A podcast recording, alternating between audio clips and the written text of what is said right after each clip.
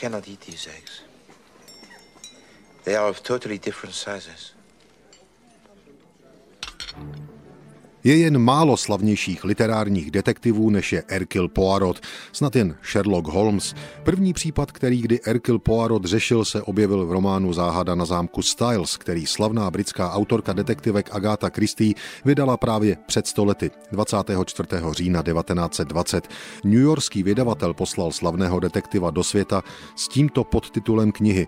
Velmi důmyslný příběh představující nový typ detektiva v podobě Belgičana.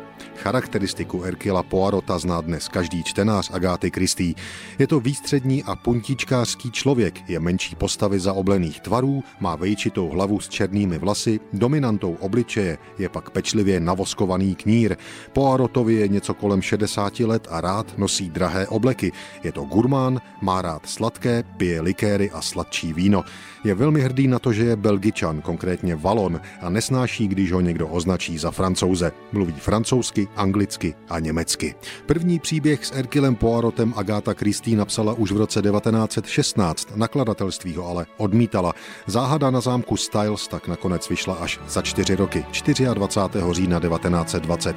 Postavu geniálního detektiva pak slavná autorka detektivek použila ve 33 románech, 2 divadelních hrách a ve více než 50 povídkách. Za všechny jmenujme alespoň tyto: Vražda na golfovém hřišti, Vražda v Orient Expressu, Smrt v oblacích, Smrt na Nilu, Zlo pod sluncem, 5 malých prasátek a tak dále.